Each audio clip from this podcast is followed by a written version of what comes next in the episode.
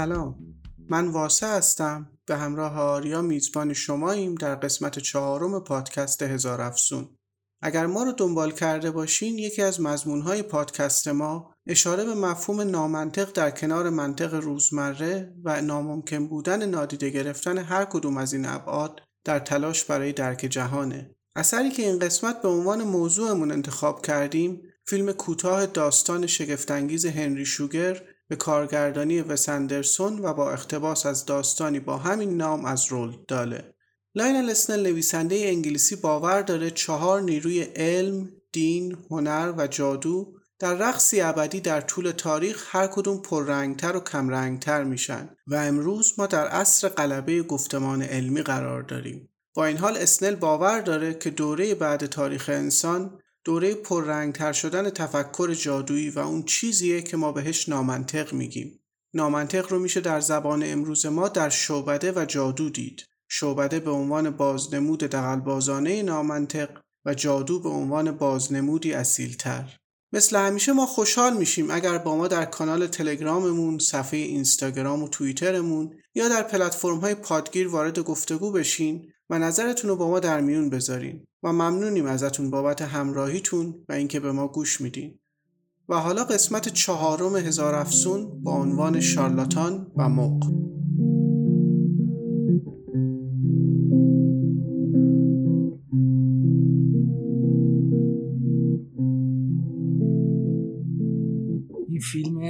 کوتاه جدید وز انترسون رو جفتمون دیدیم این مدت. ترکیب خیلی جالبی شده به نظرم وز اندرسون و رول دال به نظرم بهترین چیزی بوده که این مدت انتخاب کردیم تا آره خیلی تجربه خوبی بود و خیلی هم جای حرف داره. دوست دارم که اولش یکم راجع به همین خود فیلم و شکل و ظاهر و قالبی که داره صحبت بکنیم و راجع به اینکه اصلا وز اندرسون چیکار می‌کنه و چیکار کرده تو این فیلم به نظر من. کلا من خودم خب خیلی طرفدار وز اندرسون هستم و خیلی دوست دارم کاراشون معمولا و کمتر انتقاد دارم بهش. ولی خب آدمیه که خیلی طرفدارای پاور زیاد داره و منتقدای سفت و سخت هم زیاد داره خیلی. ولی کاری که توی این فیلم کوتاه کرده به نظر من خیلی در راستای اون هدف و چیزیه که خودش دنبالشه تو فیلماش. و برای من خیلی از فیلماش مخصوصا از گرند بوداپست هتل کنم سال 2014 اونو منتشر کرد. کلا خیلی فیلم های وز اندرسون برای من حال و هوای کتاب و رمان رو داره که انگار ترجمه شده برگردانده شده به سینما و تو می‌تونی ببینی. انگار به جای اینکه یک کتاب رو بتونی بخونی انگار تو داری می‌بینی. یه ترکیبی خوندن رو به تصویر می‌کشه. آره یک ترکیبی از تمام این رسانه های هنری نوشتاری دیداری مثل تئاتر سینما و کتاب اومده با هم تطبیق شده و به نظرم توی این کار توی این داستان کوتاه این دیگه نقطه اوجشه که عملا اومده یک کتاب رو انگار اقتباس کرده ترجمه کرده توی رسانه سینما و عملا داریم ما می‌بینیم که اون کتاب جوری که خونده میشه تو ذهن ما اینو با هم صحبت کرده بودیم. داره اونجا پیاده میشه و اجرا میشه و این خودش خیلی دستاورد هیجان انگیزیه در کمترین حالت به نظر من. خیلی بازی با این ژانرها و سبکها و این رسانه های مختلف خیلی چیز جذابیه به نظرم و توی قصه گویی خیلی دست آدم رو باز می‌کنه که چجوری روایت بکنه. و توی همین فیلم کوتاه هم 36 7 دقیقه است. خب مثل خیلی از کارهای وز اندرسون همه چی خیلی می‌دونی آشوب شده آشوب آره. منظمی داره. آره. همه چیز در عین حال که خیلی شلوغ و تونتون میاد و میره ولی در عین حال خیلی نظم و خیلی همه چی دقیق سر جاشه. داشتیم همین الان قبل از شروع راجع به خود فیلم و اینا صحبت می‌کردیم به اون چراغ نفتی بغل اون کاراکتر رول دال که اولش نشسته و داره چیز می‌کنه من اشاره کردم که خیلی جاهای خاصی روشن و خاموش میشه. وقتی که میاد توی اتاق کار رولدال و داره صحبت می‌کنه و داستان رو روایت می‌کنه خیلی بازی های اینجوری داره و انگار که میم یک آشوبیه که ولی در عین حال همه چیزش فکر شده و منظم در آورده و یه چیز جالب دیگه هم که باز من بهت گفتم داشتم میخوندم یه review داشتم میخوندم از این فیلم از این تمثیل این عروسک های روسی که تو هم میرن آره، Russian آره. nesting doll و ماتریوشکا بهش آره. میگن این خیلی اونجوری بود اول با رولد دال خودش پشت میز کارش نشسته داره توضیح میده روندشو و میاد داستانو شروع می‌کنه و بعد میریم اونجا هنری شوگر اون کتابه رو پیدا می‌کنه. میریم سراغ دکتر چترجی که داره اون روایت می‌کنه و بعد میریم توی داستان اون دوباره توی اون یک عروسک دیگه از اون تو در میاد. روایت اون امدادخانه که داره آره. اونو چیز می‌کنه و این همش باز بعدش میره تو داستان یوگیه. بعد باز آره. برمیگرده به امداد خان باز همینجور برمیگرده تا می‌رسه به شوگر دوباره و انتهاش هم که برمیگرده به خود رول دال که حالا میگه که من ازم خواستن که داستان آره. هنری شوگر رو بنویسم. میره تا جلو و دوباره باز برمیگرده. و این اقتباس خیلی به نظر من از نظر وفاداری توی حال تو بخوای از یک متن نوشتاری رو بیاری توی یک رسانه دیداری و بسری خب به حال سخته که همه چی رو بتونی بیاری. ولی یک همچین اقتباسی از نظر من وفادارانه ترین حالت به متن می‌تونه باشه که تو بیا اینو توی این صنعت بتونی بیاری و جذاب باشه و بتونه ارتباط ایجاد بکنه از این نظر. به تصویر بکشه. چون یک روی منفی هم داره. این کاری که اینجا به سندرسون به نظر خیلی جسورانه انجام داده اینه که انگار اومده به جای اینکه خود داستان لزوما یا فیلم مد نظرش باشه رفتن در ذهن خواننده است در ذهن اون کسی که داره محصول رو می‌بینه و اون تجربه خواندن رو از داخل ذهن خواننده داره بازسازی می‌کنه آره. اینکه مثلا خیلی به سرعت داره خونده میشه خطوط آره. چون ما وقتی می‌خونیم معمولا نسبت به حالتی که داریم یه چیزی رو تعریف می‌کنیم تندتر داریم می‌خونیم چشمامون آره. سریعتر حرکت می‌کنه همین این جسورانه که میگی واقعا همینه و به نظرم خیلی خیلی اکثرا فیلماش تو کاراش خیلی ستاره های بزرگی رو میاره. توی همین داستان کوتاه هم می‌بینیم که آدمای بازیگرای به هر حال کار درست و مطرح و شناخته شده یعنی ولی این همه رو آورده جلوی دوربین. دارن زل می‌زنن به دوربین و یک متن رو تون تون می‌خونن انگار. عملا از توانایی بازیگری اینا داره خیلی در سطح پایینی استفاده میشه. انگار داره اون تجربه سطح بالاتریه که اون بازیگر بتونه این کار رو بکنه. بازیگر خودش رو انگار حتی اون مقدار از هویتش رو هم که در فیلم های دیگه حفظ می‌کنه به عنوانی که من می‌دونم این آلپاچینو داره بازی می‌کنه و این یک چیزهای ثابتی مثلا داره اینجا انگار اون رو هم داره نادیده می‌گیره و کلا فیکشنال میشه. کلا میشه یک تیکه از تخیل خواننده. بازیگرا دارن چند تا نقش مختلف رو توی این آره. روایت بازی می‌کنن حتی هویتشون هم آره. ثابت نمیمونه. در آره. حتی کاراکترشون هم ولی خب بازم میگم خیلی جسورانه است که توی همچین بازیگری که می‌تونه توانایی اینو داره که نقشای بزرگ خیلی احساسات عجیب غریب و متفاوتی رو به تصویر میاری. خیلی صاف و ساده داره رو به تلویزیون انگار یه متن رو می‌خونه همونجوری که خونده میشه در ذهن ما وقتی که داریم یه متن رو می‌خونیم. و خیلی تجربه خواننده رو احساس می‌کنم سعی کرده بهش وفادار باشه. چون که حالا یک سری از آدما شاید موقع خوندن متن تصور بکنن صداها و مدل بازیگری و چیزا. ولی اکثریت ما وقتی که می‌خونیم با یک همین حالت مونوتون و و هیچ وقت کاملا یک شخصیت سبودی شکل نمی‌گیره. آره. حالا این نکته مثبت این کاریه که کرده واقعا خیلی خیلی به خوبی اینو تصویر کشیده. اون جاهایی که بندیکت کامبربچ داره بدو بدو میره این ور اونور داره فکر می‌کنه و هی لباساش عوض میشه حتی جنسیتش عوض میشه لهجهش عوض میشه. این اتفاقا دقیقا اتفاقیه که در لحظه داره در ذهن خواننده هی میفته هی داره صداهای مختلف یعنی یک چیز لزوما منسجمی شکل نمی‌گیره. اون حالتی که داره از توی از روی مب بلند میشه بدو می‌خواد بره توی اون دستشویی یک حالت عجیبی میدوه. این شخصیت ها انگار یک جور حالت کمیکی دارن وقتی که چیز می‌کنن. ولی نکته منفیش اینه که خب سینما خود به خود در درجه اول که داره محدود می‌کنه نسبت به کتاب اون قوه تخیل مخاطب رو. یعنی تو اگر کتاب می‌خونی تصاویر داره در آره. ذهن چک می‌گیره ولی وقتی سینما می‌بینی تصاویر رو داره بهتون میده. میگه همینه دیگه. شکل دیگری نیست. این اجداهای این شکلیه مثلا.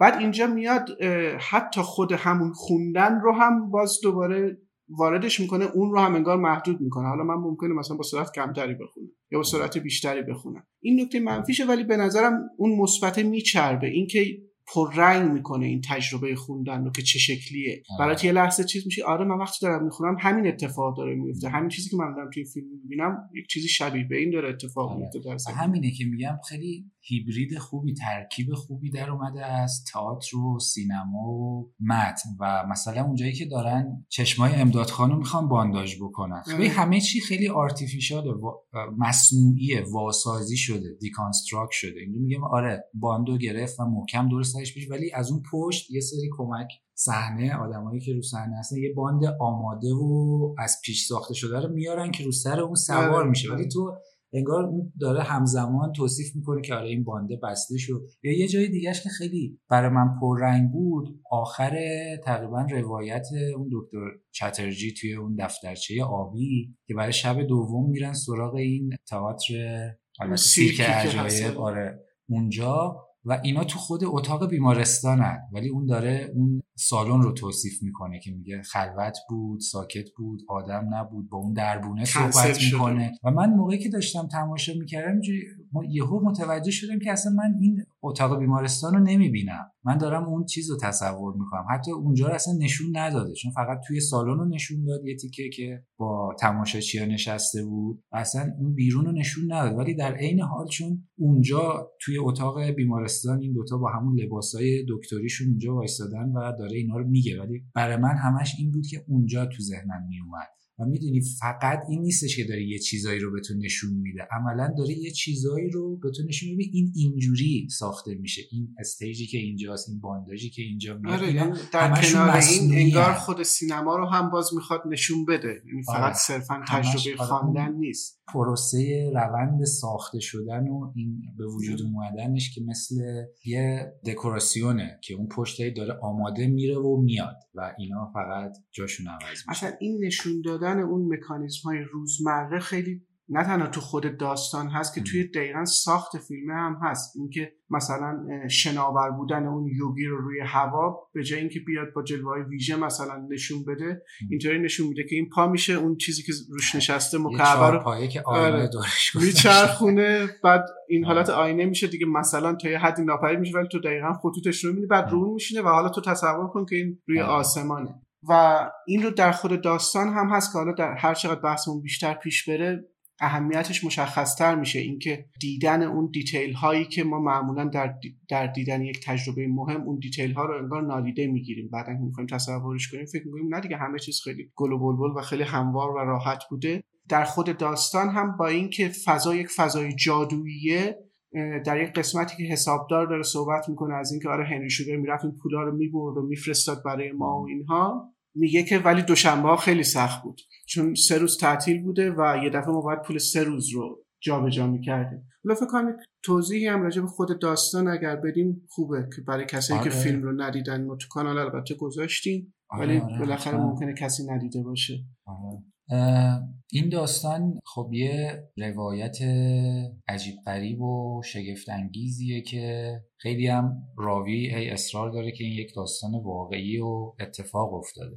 و راجع به یک آقازاده پولدار انگلیسیه که خیلی وضع خوبی دارن. باباش به تازگی مرده و ثروت هنگفتی براش گذاشته این مجرده و آدم قمارباز و دقلبازیه خوراک دروغگویی و تقلب کردن و اینا توی کار قماربازی و شرط بندی هم که انجام میده. مشکلی با تقلب نداره. نه نه اصلا خیلی اخلاقیات براش چیز نیست و جالبه راجع به این کلا این طبقه از آدما این آدمای پولدار اینجوری هم خیلی جالب میگه که میگه لزوما آدمای بدی نیستن آدمای خوبی هم نیستن فقط بخشی از دکورن آره. هستن و مثل خزه روی دریا آره شناورن در دنیا آره خزه دریایی و بی تنها چیزی که همشون مشترک دارن اینه که یه تب شدیدی دارن که پولشون رو چطور بیشتر بکنن و همین میشه که این هنری شوگر هم خیلی اتفاقی و خیلی میشه گفت به یه شکل جادویی یک کتابچه کوچیکی رو پیدا می‌کنه که میگم که اگه این یه ذره نزده بود بیرون که این خودش خیلی اتفاقی و چیز عجیبیه که این چرا زده بیرون از لای کتابای دیگه. من اصلا نمی‌دیدم اینو. و اون دفتر رو توی کتابخونه یکی از دوستای پولدار دیگهش که یه روز رفته اونجا پیدا می‌کنه و از روی بی‌حوصلگی شروع می‌کنه اینو خوندن و می‌بینه که اصلا عنوان خود این چیز چیزی که روی صفحه اولش نوشته خیلی چیز جذابیه که داستان امداد خان مردی که بدون استفاده از چشمش آره، ببینه. و همین صفحه اولو که می‌خونه جذبش می‌کنه و میگه این خیلی جالبه اینو باید بخونم و شروع می‌کنه میشینه همونجا و اینو تا تهش می‌خونه و از زبان یک دکتریه توی دهه 1930 توی هندوستان که اون موقع هنوز تحت فکر کنم سلطه انگلیس بوده آره دیگه قبل از جنگ جهانی. همچنان تحت سلطه انگلیس بوده و یک دکتر انگلیسیه که یا هندی توی حالا این اقتباس وز اندرسون که اونجا یک اه، آقایی میانسال آقای هندوستانی میانسال میاد یه روز توی بیمارستان و به اینا میگه که آره من می‌تونم بدون استفاده از چشمام ببینم و شما اگه بتونید یه جوری بانداش کنید چشم منو که من نبینم من می‌تونم اینو ثابت کنم و کمک می‌کنه به بلیت فروشی ما. من با این گروه تئاتر سیرک اومدم اینجا و هر شهری که میریم من میرم توی بزرگترین بیمارستانش میگم که بیاید صورت منو ببندید و من برم اینو ثابت بکنم. و اینا این کارو می‌کنن و اول خب مسلما باور نمی‌کنن خیلی عجیب غریبه براشون ولی خیلی زود متوجه میشن که نه اه، امداد خان اه، بیراه نمیگه و واقعا یه قدرتی داره. و همون شبش این آقای دکتر زد زد چترجی که اسم خیلی اگزاتیکی هم براش گذاشته وز اندرسون توی خود داستان رولدال یه اسم انگلیسیه یک آدم انگلیسیه. خیلی اسم عجیب غریبی نداره. الان یادم نمیاد اسمش چی بود. ولی پا میشه اون شب میره نمایش این آقا رو می‌بینه و بعد از نمایش میره سراغش. میره اونجا و رازیش می‌کنه که بیا تو برای من داستانتو تعریف کن که چجوری به این قدرت دست پیدا کردی. چجوری اونو راضی می‌کنه؟ میگه که من پزشکم نمی‌خوام این داستانتو برای ثروت یا شهرت یا برای چیز چاپ بکنم. می‌خوام اینو تو مجلات علمی مجلات معتبر چاپ بکنم دانشمندا ببینن. اعتبارت میره بالا شناخته میشی خوبه معروفتر میشی. اونم قبول می‌کنه. و میاد داستانو براش تعریف می‌کنه که چیکار کرده و از بچگیش که بچگی توی فقری داشته فقیر بودن این یه شعبده بازی رو می‌بینه. علاقه من میشه دنبال اون میره به یه گروه تئاتر ملحق میشه و کم کم اونجا از راجع به یه یوگی میشنوه که کارهای خارق العاده می‌کنه و موقع مدیتیشن می‌تونه معلق بشینه و مثلا روی هوا معلق بشه. و این چون خیلی به بازی و تردستی و اینا هم علاقه داشته اصلا کارش این بوده توی اون سیرکس همون بچگی که رفته و از خونه فرار کرده. میره دنبال این یوگی حالا با یه فراز و نشیبی اینو پیدا می‌کنه و مخفیگاهش رو پیدا می‌کنه. هم آدم تارک دنیای یه سری شاگرد و مرید داره که خیلی آدمای محدود و انگشت شماری هر کسی رو نمیپذیره. ولی این میره خیلی اونجا با اصرار و پافشاری میره قایمکی اینو می‌بینه. اتفاقا یوگی هم که وقتی اینو می‌بینه خیلی عصبانی میشه که این اومده داره سرک می‌کشه و تو عصبانیتش یه سنگی به این پرت می‌کنه که به پاش آسیب می‌زنه. این خیلی دیتیل مهمیه تو داستان. آره همین میگه که باعث میشه که شرمنده بشه و باعث میشه یکم با این صحبت کنه. میگه من نمی‌تونم تو رو به عنوان شاگرد بپذیرم ولی بیا یه چیزایی بهت میگم و اون رمز تمرکز و اینکه بتونی بشینی تمرکز بکنی و به هیچ چیز دیگه ای فکر نکنی و ذهنت رو روی یک چیز متمرکز کنی و راجع به اون بهش یاد میده و توضیح میده. و بعد از اون میشه که این امداد خان شروع می‌کنه. و میره این روتین رو که بشینه تمرکز کنه به یک دونه شم زل بزنه و سعی کنه یک چیز رو فقط تو ذهنش تصویر داشته باشه و چیزی به غیر از اون نباشه. تقریبا 15 20 سال بیشتر از 20 سال طول می‌کشه. این توی 16 17 سالگیش این یوگی اعظم رو دیده بوده و این توضیحات رو گرفته بوده ازش توی سی و خورده ای چهل سالگی دیگه کم کم مسلط میشه و پی می‌بره که می‌تونه بدون اینکه از چشاش استفاده کنه می‌تونه ببینه و یوگی آه. بهش میگه که این یک پروسه خیلی زمان بره و یک نفر در هر یک میلیارد نفر ممکنه آره. ظرف یکی دو سال مثلا به این قضیه آره. برسه و تو اون نیستی و برای این هم واقعا سالهای خیلی طولانی آره طول می‌کشه و یه چیز جالب دیگه هم حالا چون ما حالا داریم راجع به این فیلم کوتاه صحبت می‌کنیم ولی به هر حال اقتباسی از اون داستان رولدال و توی اون داستان خود این امدادخان به دکتره میگه. میگه این یوگیا یه دلیلیش که اینا همه تارک دنیان و دور از جامعه و این قدرت رو نشون نمیدن به خاطر اینه که تو اگه این قدرت ها رو نشون بدی ازش سو استفاده کنی بخوای پول در بیاری باعث میشه که خیلی زود سرنوشت بدی داشته باشی. بمیری با مرگ روبرو بشی مرگ خیلی بیموقعی داشته باشی. و البته خود امدادخان میگه که من به این اعتقادی ندارم. من الان سالهاست که دارم از این راه پول در میارم و اتفاقی هم نیفتاده. ولی این حالت یه هشداریه که این وسط هم وجود داره. یعنی این قدرتی که تو بهش می‌رسی از این طریق جوری نیستش که بخوای بری رو بکنی و همه جا نشونش بدی. و این یکی از اون جزئیاتی که احساس می‌کنم توی این اقتباس وز اندرسون جا مونده و خیلی مهمه. باید بهش اشاره می‌شد. و حالا این این صحبت ها رو که می‌کنن این دکتر قراره که باز هم بره اینو ببینه و باش صحبت کنه و اینا. فردا شبش دوباره می‌خوام با یکی دیگه از این دکترها همونی که با هم چشماشون بسته بودن برن اونجا ولی متوجه میشن که خبری نیست و اجرا کنسل شده و می‌فهمن که این آقای امداد خان مرده شب خوابیده و بیدار نشده. بیدار نشده و اینم خودش خیلی جالبه که وقتی که میاد اینو با یک پزشک یک کسی که می‌تونه این رمز و راز اینو انگار آشکار کنه مطرح می‌کنه اون دیگه انگار کپونش تموم میشه عمرش به سر فراتر میره آره. کاری هم که باید می‌کرده آره. رو کرده و انگار اون موقعی که مردم باور نمی‌کردن حرفشو و این داشت پول در می آورد و تردستی می‌کرد و اینا مشکلی نداشت چون که همینجوری یه حقه دیگه ولی وقتی که اون پزشکی اون پزشکی چون فهمید که حقه در کار نیست. اینا دیگه چشمشو چفت و بست کردن و نمی‌تونه ببینه. و وقتی که فهمید حقه در کار نیست و این یک حقیقتیه که این بهش دست پیدا کرده اونجا کار بیخ پیدا کرده انگار. و بعد از اون هنری شوگر این داستان رو که توی این دفترچه می‌خونه خیلی جذب میشه و خب آدم پولدار و بیکاری هم هست دیگه. بعد از اون هدف زندگیشو می‌ذاره این که با این هدف که چی؟ بتونه بره بدون اینکه ورقای بازی رو ببینه بتونه ارزش ورقا رو تشخیص بده و بره تو کازینو بتونه تقلب کنه و توی شرط بندی سریعتر از هر آدم دیگری پول, پول در بیاره. آره پولش رو بیشتر بکنه این طبی که اینا دارن برای افزایش ثروتشون. و شروع می‌کنه و خیلی هم زود به این قدرت می‌رسه. در عرض دو سه سال سه سال و سه ماه. آره این یک نفر در آره, آره اون یک میلیارد یک در یک میلیاردیه که حالا من خودم احساس می‌کنم یکم این بی دغدغه بودنش هم بی تاثیر نیست. چون کلا هیچ کار دیگه ای تو زندگیش نداشته و همش هر روز نشسته اینو تمرین کرده. نویسنده در ایران با نویسنده در نروژ. آره، تفاوت خیلی هم تفاوت هنری شوگر و امداد خان. آره. بنده خدا هر روز آره. باید می‌رفته تردستی و کلی شامورتی بازی در میورده که بتونه روزگارش بگذره. ولی این نه. رفته یه سال خودش رو حبس کرده تو خونه و نشسته اینو تمرین کرده. حالا تونسته سه سال و سه آره ولی همش خودش رو حبس آخرا دیگه خیلی آره. رفت بست نشست تو خونه. آره. فکر 6 ماه یه سال آخر رو خیلی.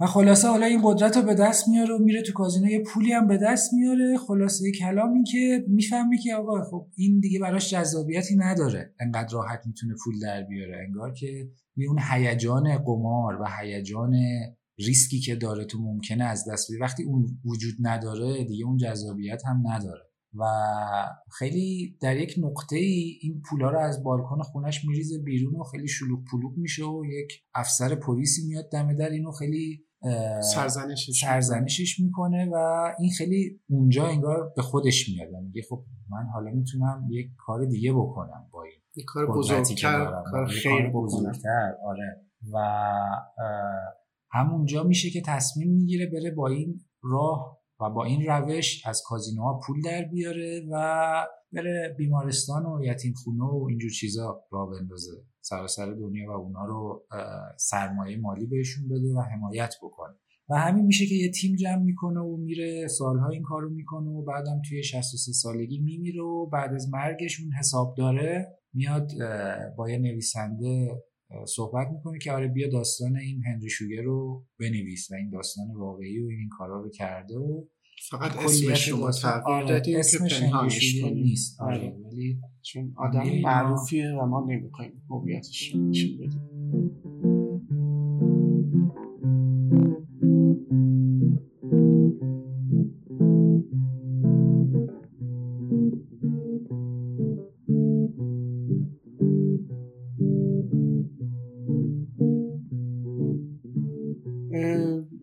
خیلی خوب بود به نظرم. خیلی خلاصه درستی بود از داستان و تمام نکات مهمش رو هم توش گفتیم. یک مقاله ای داره یک آقایی به اسم لایونل اسنل به اسم The Charlatan and the Magus.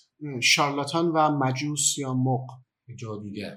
در آره چون در حقیقت کلمه magic هم از magi میاد که جمع magus مجوس و مغ‌های مجوس توی این فضای فانتزی و فضای جادویی مثل به عنوان شخصیت های جادویی. در حقیقت شامن های جامعه شهرنشینن بعد از اینکه انسان شهرنشین میشه اینها اون شامن هایی که حالا اومدن در این مرحله از تمدن انسانی زندگی می‌کنن و حضور دارن و صحبت لاینل اسنل در این مقاله که فکر می‌کنم خیلی می‌تونه مرتبط بشه با این داستان اینه که ما تجربه واقعی که در جهان داریم اون تجربه شسترفته ای که علم می‌خواد به ما بده نیست. علم در حقیقت به مدد حذف کردن اون تجربه های نامنطقی می‌خواد بگه که نه ما یک جهان کاملا معقول داریم و واسه ببخشید مین حرفت میام ولی در کار احتمالا در ادامه هم می‌رسی ولی راجع به خود همین شارلاتان و مجوس هم یه توضیح بده که اصلا اینا کیان چه آره آره آره آره حتما. آره. و میگه که در حقیقت علم از سه طریق این کار رو می‌کنه. یکی با نادیده گرفتن اون اتفاقی که غیر علمیه نامنطقیه یا با ادپت کردنشه. میاد تطبیقش میده به گفتمان علمی به یک شکلی. میگه آره اینجا چون مثلا در یک وضعیت روحی فلانی بودی مثلا فلان چیز رو دیدی. مثلا تجربه فلج خواب. تو یک سری چیزها دیدی به خاطر اینکه ذهنت مثلا اومده و بیدارت کرده ولی بدنت رو از فلج در نیاورد اون چیزی که ما بهش میگیم بختک.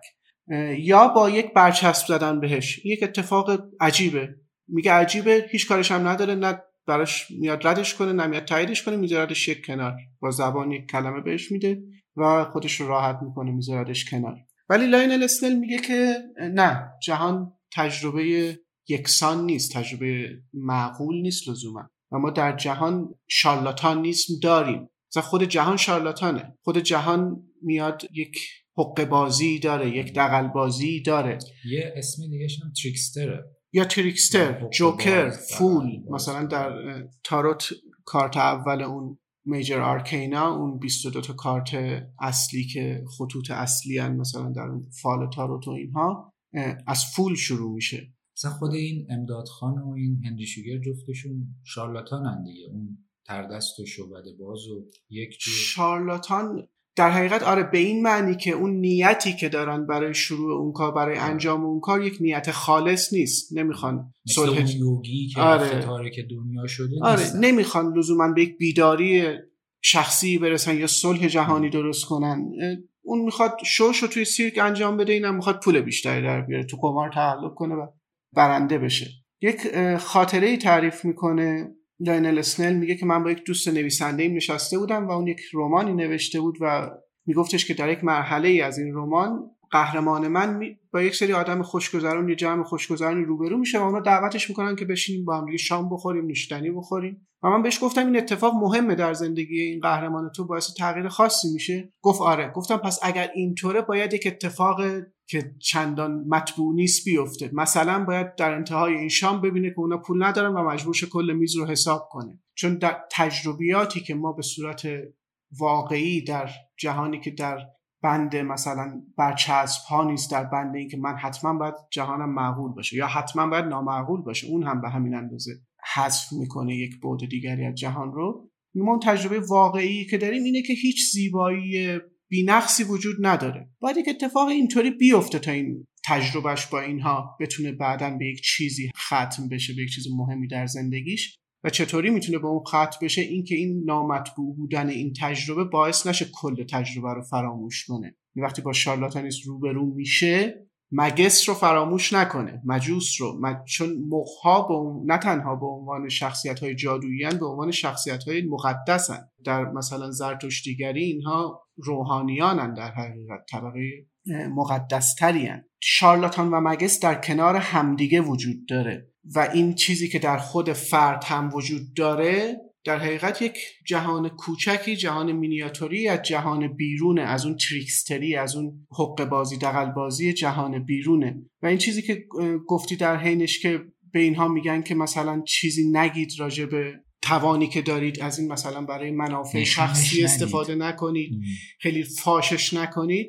چک مصاحبه با یک خانم عکاسی می‌کنن تو این Weird Studies که این می‌رفته این séance ها و جلسات احضار روح و اینها رو مثلا عکس برداری می‌کرده. یکی از اینهایی که میره خیلی آدم معروفی اکتوپلازم تولید می‌کرده. اکتوپلازم یک ماده ایه که یک ارتباطی با جهان مثلا موجودات فرامادی داره با spirit ها داره. و جایی که خیلی این آدم معروف میشه یه دفعه یک اسکرین شاتی از صفحه eBay ش میاد که این یک عالم تار عنکبوت هالووین fake گرفته. ولی خود این آدم بعد دیگه واکنشی نشون نمیده. یک توضیح میده که نه من اینا رو برای هالووین برای, این گرفت نه برای هالووین نگرفتم. برای این گرفتم که تفاوت اکتوپلازم رو با اون چیزی که fake ه نشون میده و دیگه واکنشی نشون نمیده. صحبت اینه که وقتی که انگار می‌خواد خیلی فاش بشه جادو یا اون تجربه نامنطقی یهو خود اون نامنطقه میاد و جلوش رو می‌گیره. خیلی فاش نشه. اما این می‌تونه به این دلیل باشه. لاینل اسنل میگه که چهار تا نیرو وجود داره در طول تاریخ انسانی. هنر دین جادو و علم. و اینها در به صورت یک رقصی هی یکی پررنگتر میشه یکی کم رنگتر میشه و ما الان در یک دوره علم قرار داریم و شاید به خاطر اینکه در یک دوره تفکر علمی وجود داریم اون مجیک هی داره خودش رو پنهان می‌کنه سعی می‌کنه یک جوری بیاعتبار کنه کسی رو که داره فاش میشه قدرتش رو اینها. تا وقتی که جدی گرفته نشده مشکلی نداره. یعنی, اون امداد خانم تا وقتی که هیچکس باور نمی‌کنه. همه معتقدن که یه حقه ای در کاره. باشه تو این کارو بکن استفاده کن. به محض اینکه جدی گرفته میشه و قرار برملا بشه و انگار اون این دکترا دقیقا نماینده اون رویکرد علمی دیگه. میاد بگه من می‌خوام اینو توی مجله علمی چاپ کنم. دکترا بیان راجبش صحبت کنم ببینن تو چی کار می‌کنه این انگار داره واکاوی علمی میشه و اونجاست که دیگه خطرناکه. میگه دیگه تو بسته تو نباید. تا زمانی که فقط در حد یک نمایش سیرکه. اشکال نداره. ولی وقتی قرار جهانی بشه همه ببینن همه چشما بیاد روش انگار می‌خواد خودش رو پنهان کنه. و برای همین انگار این اون شب که میخوابه صبح دیگه بیدار نمیشه. نمی‌خواد بشه. فرمول نشه. مثل آره. همین که انگار یک آدمی مثل هنری شوگر بره این فرمول رو بیاد پیاده بکنه و به اون قدرت برسه. می‌خواد این اتفاق انگار نیفته. یه مکانیزم دفاعی درونی داره. انگار خودش. آره ولی نلسن میگه که خیلی عجیبه که در حالی که بیشتر دینهای انسانی چه دینهای ابراهیمی چه دینهای شرقی میگن که این جهان یک توهمیه زود گذره میگذره گذراست.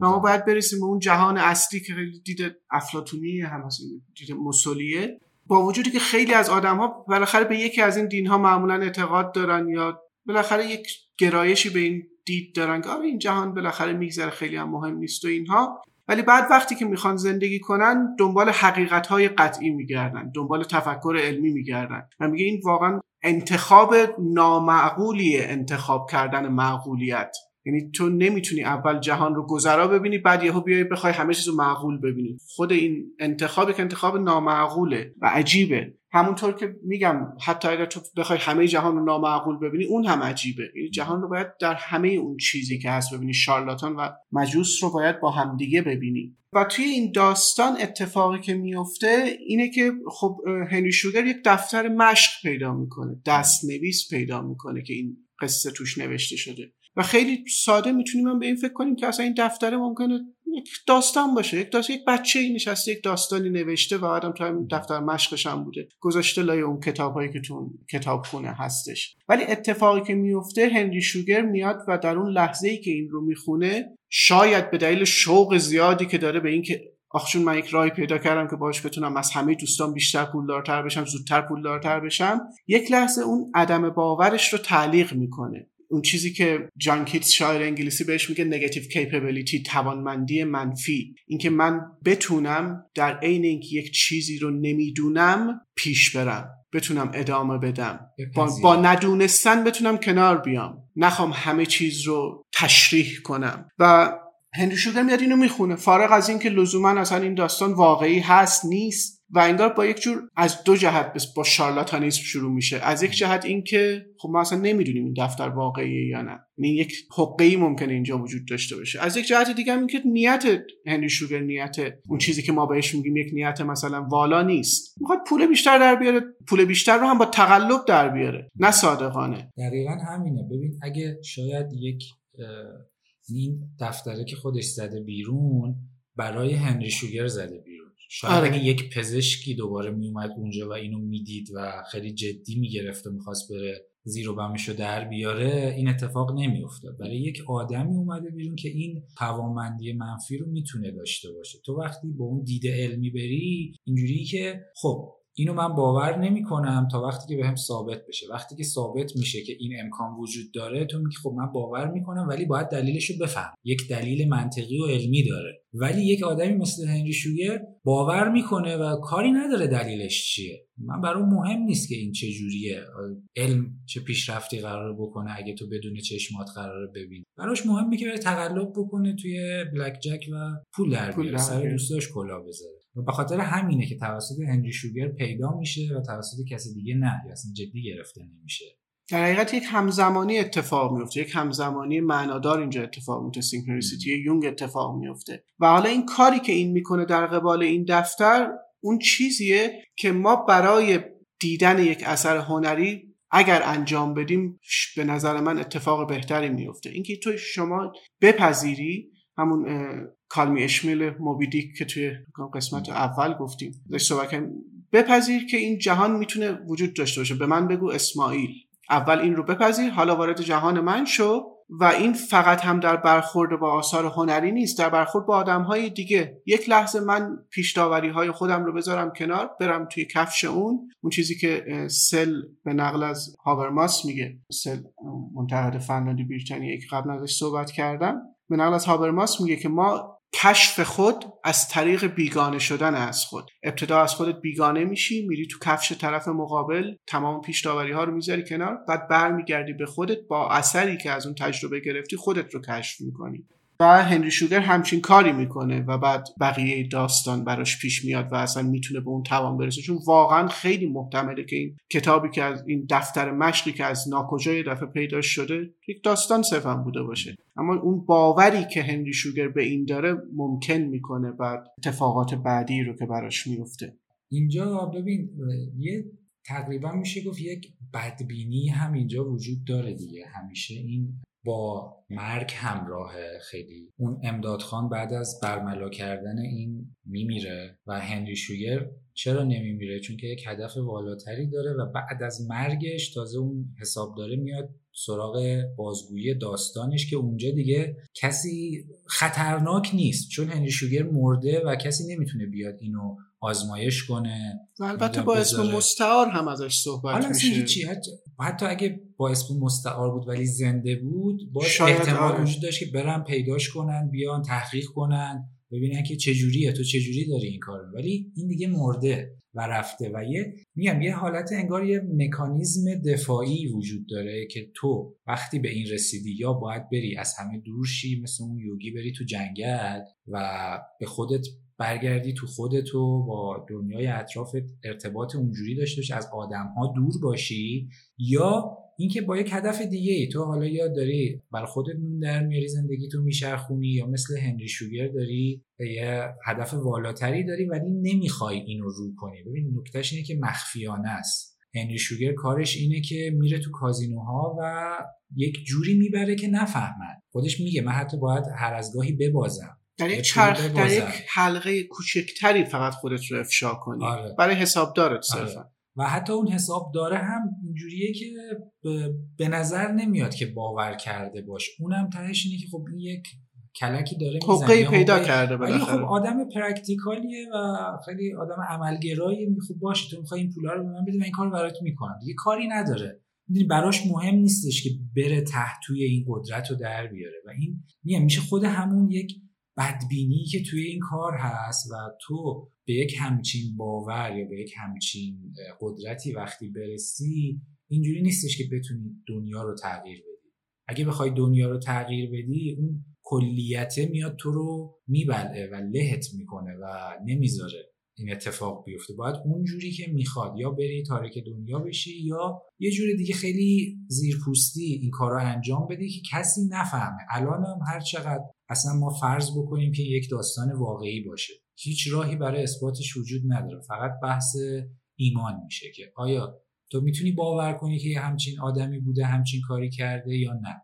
تا زمانی که اثبات نتونه بشه آره. تحمل می‌کنه و آره مشکلی نداره. آره. ولی مطمئنا اگه هنری شوگر هم اینو رو می‌کرد می‌خواست بره و مطرح بشه و از دنیا بیان دانشمندا بیان آدم های مختلف بیان چیز و مطمئنا احتمالا این هم یک بلایی سرش میومد نمی‌شد ادامه پیدا بکنه.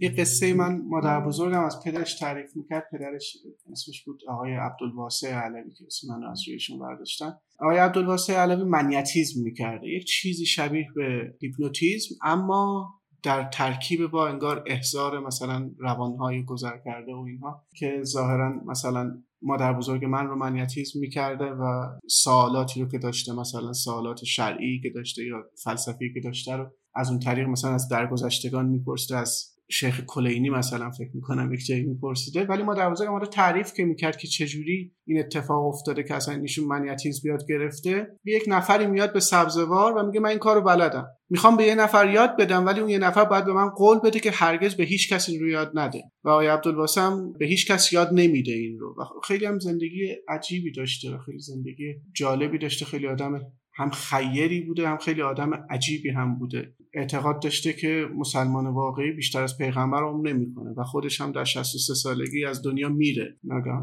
و اینجا بحث با هنری شوگر هم توی 63 سالگی از دنیا میره. مسلمان واقعی بوده هنری شوگر احتمالا. ولی منظورم من اینه که از این به این می‌رسم که اون باورمندی خیلی شدید می‌تونه یک چیزی رو در تو بیدار کنه. هنری شوگر شارلاتانه. ولی اون شدت باوری که داره تبدیلش می‌کنه به شارلاتان نابغه. اون چیزی که اون امداد خان در مثلا 20 سال بهش می‌رسه این در سه سال و سه ماه بهش می‌رسه به اون توان می‌رسه. اما از طرف دیگه وقتی که اون دفعه اول میره و اون سی هزار پوند رو برنده میشه و میاد بیرون و دفعه احساس می‌کنه که خب اینکه در من شوقی بر نمیانگیزه یکی از توضیحاتی که در روایت داده میشه اینه که آره چون این دیگه هیجان ندانستن و مثلا فقط بردن با شانس و اینها رو نداشته. یک چیز دیگه یک جمله که وسطش میگه میگه که didn't the process change him آیا این فرایند تغییرش نداده بود؟ این چیزی که طی کرده بود تا به این نقطه برسه تغییرش نداده بود؟ در بوداییگری در مثلا ذن این صحبت هست که اون bodhi mind اون ذهن بودا مهم نیست دلیل بیدار شدنش چیه. مثل الان خیلی از مدیران شرکت های بزرگ متا غیره فلان اینها اینا مدیتیشن می‌کنن در روز. نیتشون هم لزوما این نیست که صلح جهانی ایجاد کنن. می‌خوان ذهنشون آرومتر بشه بیشتر و بیشتر و بیشتر پول در خب. بیارن بیشتر و بیشتر و بیشتر تولید کنن. ولی در یک موردی یهو مثل هنری شوگر انگار اون بودی مایند ولی بیدار میشه در نهایت. اصلا هنری شوگر این خودخواهیش و دقل بازیش در حدیه که میگه. امداد خان برای اینکه این تمرین رو انجام بده برادر بزرگترش که تو بچگی مرده رو تصور بله. ولی هنری شوگر هیچ کسی رو نداره. خودش رو میشینه. مهمترین فرد زندگی خودش که خودش رو تصور می‌کنه. چقدر خودمهوری و خودپسندی تو این آدم روی اون مدیتیشن می‌کنه. ولی حتی مدیتیشن کردن روی این و تمرکز و تعقل و تفکر روی این باز به یک نتیجه می‌رسه که به اون نقطه بیداری انگار می‌رسه انگار از خودش بالاتر می‌رسه. و میره و یه نکته دیگه هم که باز یه تفاوت های خیلی ریزیه که توی داستان نوشتاری و این فیلم کوتاه هست. این اولش که شروع می‌کنه خیلی محتاط نیست و یه جا توی متنش میگه که آره توی لاس وگاس این توی یه شب میره سه تا کازینو 100 هزار دلار پول می‌بره. این کازینو هم دست یه مافیایی بوده گروه خلافکاری بوده که این صبح می‌خواسته از هتل بره اینا میان دم هتل و منتظر اینن. و با کمک یکی از این پادوهای هتل از اونجا فرار می‌کنه و از اونجا به بعده که شروع می‌کنه به تغییر هویت دادن و قیافه خودش رو عوض می‌کنه و سعی می‌کنه یکم مراقبت کنه و مواظبت کنه که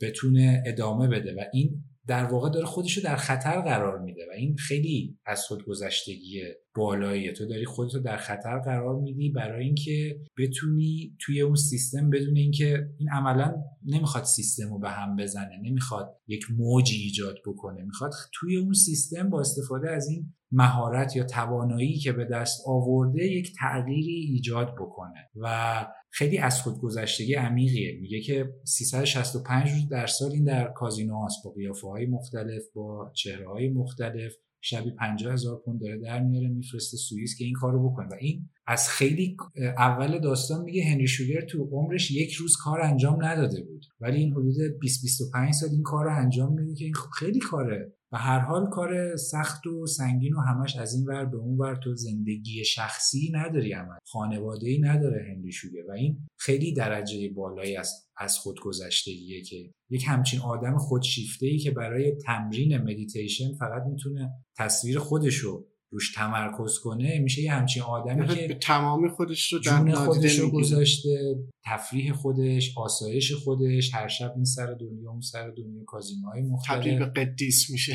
آره. به یک شکلی. ولی در عین حال داره اون رازم حفظ می‌کنه. می‌دونی؟ اینجا مسئله اینه که اون پروسه‌ای که اون یوگی میگه 20 سال طول می‌کشه اون مشکلی نداره اونو بگی. چون که هر کسی نمی‌تونه اون کار رو انجام بده و به اون برسه.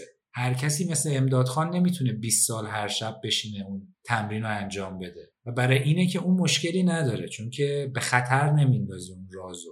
الان یکی بیاد به من بگه منم اینجوری هم که نمی‌دونم واقعا. آیا این میشه؟ آیا تو میارزه تو خودت همین الان تو این سن و سال بشینی 20 سال مدیتیت بکنی که 20 سال دیگه بتونی بدون چشمات ببینی. چون بعد از اون 70 80 سال هنوز عمر دارم میارزه آره ولی در کل کلیتش اینه که خب یه چیزیه که اصلا قطعیت نداره و برای همین اشکال نداره و تا وقتی که اون راز و حفاظت بکنی تو و برملا نشه می‌تونی اینو توی خود سیستم می‌تونی بازی بکنی. ولی بخوای بزنی زیر میز. و یه موج بزرگی ایجاد کنی که همه چی به هم بریزه اون انگار یک چیزی میاد تو رو نمی‌ذاره این کار رو بکنی. میگه ببین این نیست. هدف چیز دیگه ایه و هدف این نیستش که بزنی زیر میز. هنری شوگر خب به عنوان یک شارلاتان شروع می‌کنه به یک قدیس می‌رسه و در بودیس بودی مایند هم گفتم که خیلی مهم نیست اون نیت اولی. البته که اینها احتمالا یک حدی باید داشته باشه چون مثلا هیتلر هم ظاهرا به آکالت به دانش غریب خیلی علاقه من بوده ولی هیتلره. آدمی که داره میلیون نفر رو می‌کشه داره آسیب می‌زنه. به نظر من اون حدی که برای این شارلاتان بودن برای باز بودن اونجایی تا اونجاییه که تو به کسی آسیب نمی‌زنی. نیتت فردیه. حالا دیگه داری تو قمار می‌بری. بالاخره کسی که میاد تو قمار می‌دونه که می‌تونه ببازه فلان. خیلی این آسیب یک چیز جدی نیست. فکر می‌کنم حدی در واقع داره بلک جک بازی می‌کنه و در واقع داره از کازینو از کازینو داره میگه که خود کازینو اون شارلاتان اعظم. آره. یعنی فکر می‌کنم که یک حدی داره ولی به هر حال خیلی وقتا از همون شارلاتانیسم شروع میشه. در اون 22 کارت ترامپ در حقیقت 22 کارت Major Arcana آرکانای اعظم تاروت که به صورت استعاری گاهی وقتا به صورت چیز دیده میشه به صورت یک سفر معنوی دیده میشه. کارت اول Fool ه که یک چیزی مثل همین شارلاتانه مثل جوکر دلقک مثلا یک ابله نه به معنای عادی ابلهه انگار همون این آدمیه که این حماقتش یا این fool بودنش به خاطر اینه که می‌تونه یک همچین چیزی رو بپذیره. میپذیره که من 20 سال meditate بکنم به این می‌رسه. خب این خیلی foolish می‌تونه مثلا در کارت Fool تاروت هم این Fool داره انگار به سمت یک پرتگاهی میره ولی پشت سر رو داره آره، نگاه می‌کنه. آره. چیزی حواسش هم نیست که داره میره که توی دره بیفته. ولی بعد کارت نهایی در این مسیر سفر معنوی که وجود داره The World ه یا فکر می‌کنم Universe هم هست توی بعضی از کارت ها این انگار از اون شارلاتان شروع میشه به Magus می‌رسه. و یک چیزی که لاینل اسنل میگه میگه تا زمانی که نگاه ما رو Magus باشه تا زمانی که من بیام مثلا یک کسی داره یک séance ی برگزار می‌کنه یک احضار روحی انجام میده. و من بیام این فکر کنم کجا تقلب می‌کنه؟ تقلبشو پیدا کنم کلا ردش کنم. همش دنبال اون مگسم دنبال اون خالصم. خب با شارلاتان ها روبرو میشم. ولی جایی که نقطه دیدم و عوض کنم بیام به شارلاتان ها نگاه کنم. بیام آره داره تقلب می‌کنه. اوکی. ولی در این تقلبش یک جایی هم داره یک کاری می‌کنه. واقعا یک جایی یک چیزی رو میگه که هیچ توضیحی براش نیست. حتی خودش هم شاید توضیحی براش نداره. و اونجا ممکنه یک دفعه روبرو بشیم با اون مسیر جدید. وقتی که از این دوگانه خوب و بد از این دوگانه حقیقت و توهم در بیایم ممکنه یک دفعه یک مسیر جدید یعنی بلافاصله قضاوت نکنیم ممکنه به یک مسیر جدیدی بتونیم برسیم. خب این کاری که ما به صورت کوچیکتر داریم در هنر همیشه می‌کنیم. نویسنده کسیه که داره از طریق دروغ گفتن یک حقیقتی رو برملا می‌کنه. داستان داستانه. در معنای لفظیش در تعریف عرفیش دروغه. ولی داره یک حقیقتی رو با اون داستان بیان می‌کنه. و ما هم البته الان داریم با یک فیلم با یک داستان داریم سعی می‌کنیم اون حقیقتی رو که اون بیان می‌کنه رو مثلا خیلی هم مشتاقیم بهش رو فکر می‌کنیم که این خود اون عروسک های تو در تو همینجور. هیچ وقت تموم نمیشه. و اینکه ما بتونیم اون تردید رو حفظ کنیم در خودمون. این که من بتونم بگم آره حالا این داره تقلب می‌کنه ولی شاید هم یک چیزی توش باشه من اونو پیدا کنم. دقیقا تا وقتی که تو نخوای یا کامل بگی که این همش تقلبه بخوای راه تقلب رو پیدا کنی یا اینکه بگی نه این کاملا الهام جادوی محضه و بگی که خب پس این دیگه. آره تو دوگانش نباشی. آره. این تو وسط بتونی ببینی که یک چیزایی ممکنه که تقلب باشه ممکنه شانس باشه ممکنه. اتفاق باشه یک چیزایش هم ممکنه که واقعا یک آگاهی باشه که از یه جای دیگه داره میاد یک دانشی باشه که از یه جای دیگه امر. والا هم هیچ وقت در حقیقت ام. پرفکت نیست کامل و بینقص نیست یک لکی توش وجود داره من لکه رو می‌بینم.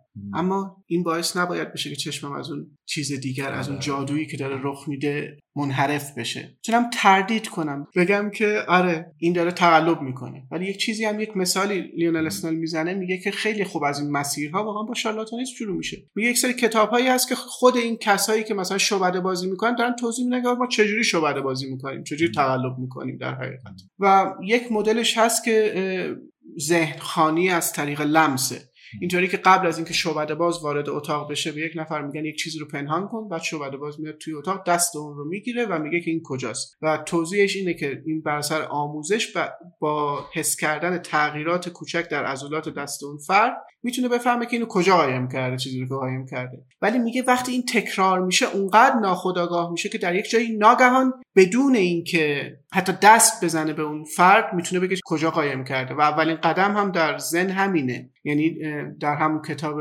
زن در هنر کمانگیری که پیش از این ازش صحبت کردیم و گذاشتیمش در اونجا اون استاده بهش میگه تو اول باید اونقدر کمان بکشی و تیر رها کنی که این پروسه مکانیکی این برات عادی شده باشه. دیگه ناخودآگاه بشه. بعد می‌تونی تازه بری به سمت اون ساتوری به سمت بیداری. و چیز دیگری که در این فیلم و داستان اتفاق میفته اینه که یک جور منحنی حلزونی انگار در این کامل میشه حرکت می‌کنه. منحنی حل- حلزونی تفاوتش با دایره اینه که در دایره تو به نقطه ابتدات می‌رسی. عین ابتدایی هیچ تفاوتی نکردی. در حلزونی به اون نقطه ابتدا می‌رسی منتها در یک سطح بالاتری می‌رسی. و این داستان با اون یوگی شروع میشه که فرد مقدسه ولی منزویه و کاملا مسئله درونی شخصی برای خودش گوشه قرار گرفته و البته همچنان باز زیباییش بی نقص نیست. همچنان یک لکی داره. توی کلاس شناخت ادبیات اون موقع که ارشد با هم میخوندیم یک کاری فکر می‌کنم از هیلیس میلر بود. خوندیم یا اون دو نفر دیگر بود که یک مقاله نوشته بودن که می‌گفتن زیبایی بی نقص دیده نمیشه. یک زمین پوشیده از برف تا زمانی که رد پاروش باشه دیده نمیشه اون پوشیدگیش.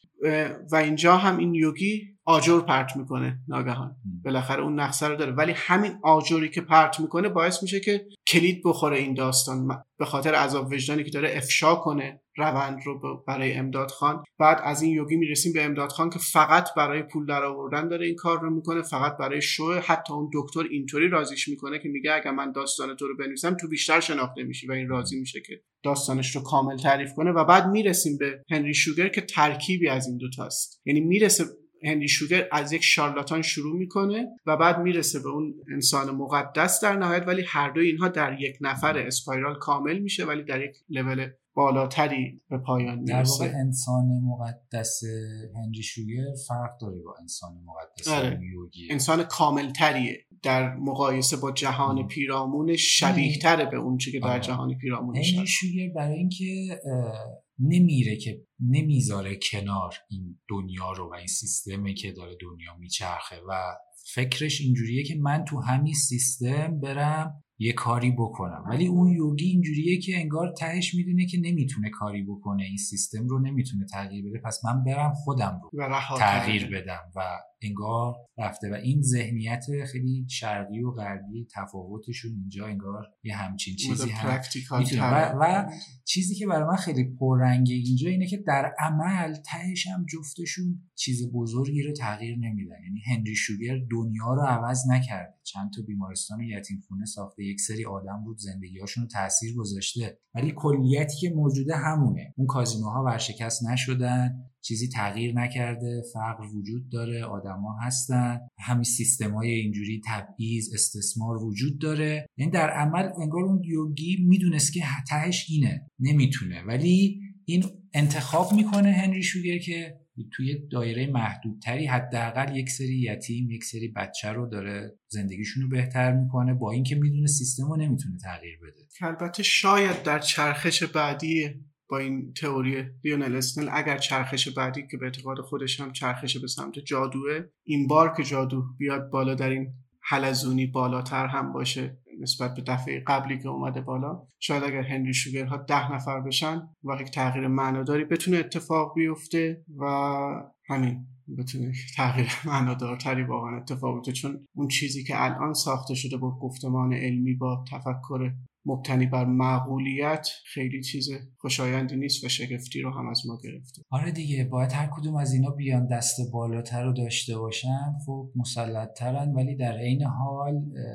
یک دوره ای بوده که مسلما این جادو بالاتر بوده و خب موقع ما خبر نداریم که چه جور بوده و آره ولی چون حرکت احتمالا حلزونیه ممکنه این بار که بیاد بالاتر قدرتمندتر باشه و اتفاقات بیشتری بتونه اون موقع احتمال داره که همین دید علمی بشه یک دید جادویی چون که در اقلیته